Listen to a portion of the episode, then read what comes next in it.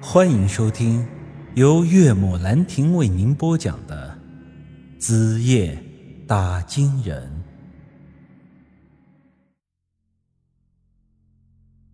我摇了摇头，用不着二哥，你该不会也以为我刚才是在故意吓唬他吧？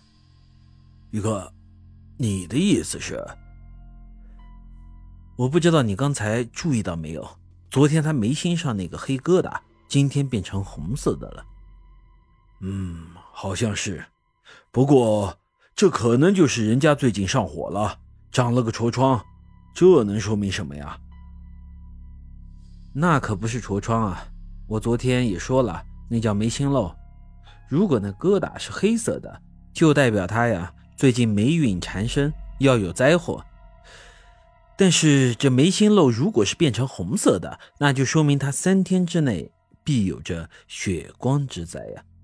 我要是不管他，五天之后咱们就算是凑够了这两千万，他恐怕也是没命收这个钱了。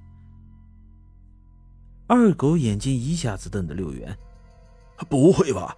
一个红疙瘩而已，居然这么严重？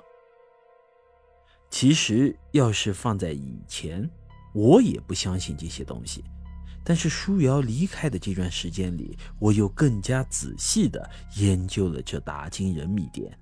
我在风水、命理、福祸、阴灾方面又有了更深的理解，所以我敢肯定，这事儿我是不会看走眼的。哎，兄弟，之前孙莹莹和他那老祖宗，你也是亲眼见过的，所以你应该知道。这世上是有那些邪乎事儿的。二狗听完我的话，像是回忆了一下以前的往事，脸上露出了后怕的表情，然后点了点头。成，宇哥，我信你。那咱们接下来怎么办？一直在医院守着他吗？我摇了摇头，不用。他这种情况，我估计就是出事，也应该是在晚上。我们晚点再过来吧。于是这天白天，二狗开着车带我在城里到处的吃喝玩乐，我也算是享受了一下这外面的花花世界了。当晚的八点左右，我们从一家洗浴中心出来，开着车开始往医院赶。林怀树因为有钱，所以住的是一家私立医院的 VIP 病房。医院的位置在比较僻静的郊区。从城里开车过去大概要四十分钟。我因为晚上吃了顿西餐，又在洗浴中心做了按摩，一时间身上啊很是舒坦，于是坐在二狗的汽车后座打起了瞌睡。半睡半醒之中，我突然听见了一阵急促的刹车声，紧接着车子剧烈的一晃，我顿时醒了。还好我系了安全带，不然整个人。都该被甩飞出去了！我对着二狗大喊了一声：“狗日的，怎么开车的？”二狗用一种很是急促的声音说：“宇哥，不好了，我我好像撞人了！”我一下从椅子上支棱了起来。“嗯，开什么玩笑？”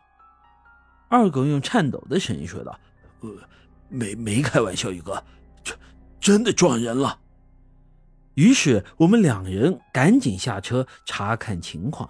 这时我注意到前方的一片灯光，这地方离那家医院也就几百米的距离了。由于这段路是比较宽敞的直道，而且又因为是在郊区，没什么人，所以车子行驶在这段路的时速一般都很快。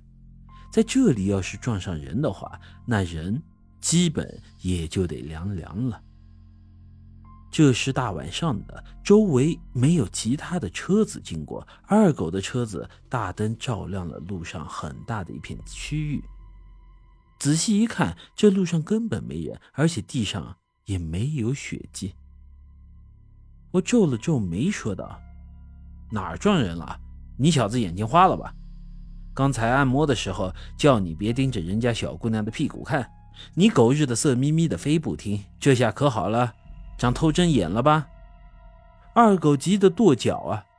长啥透针眼啊？我是真看见撞着人了。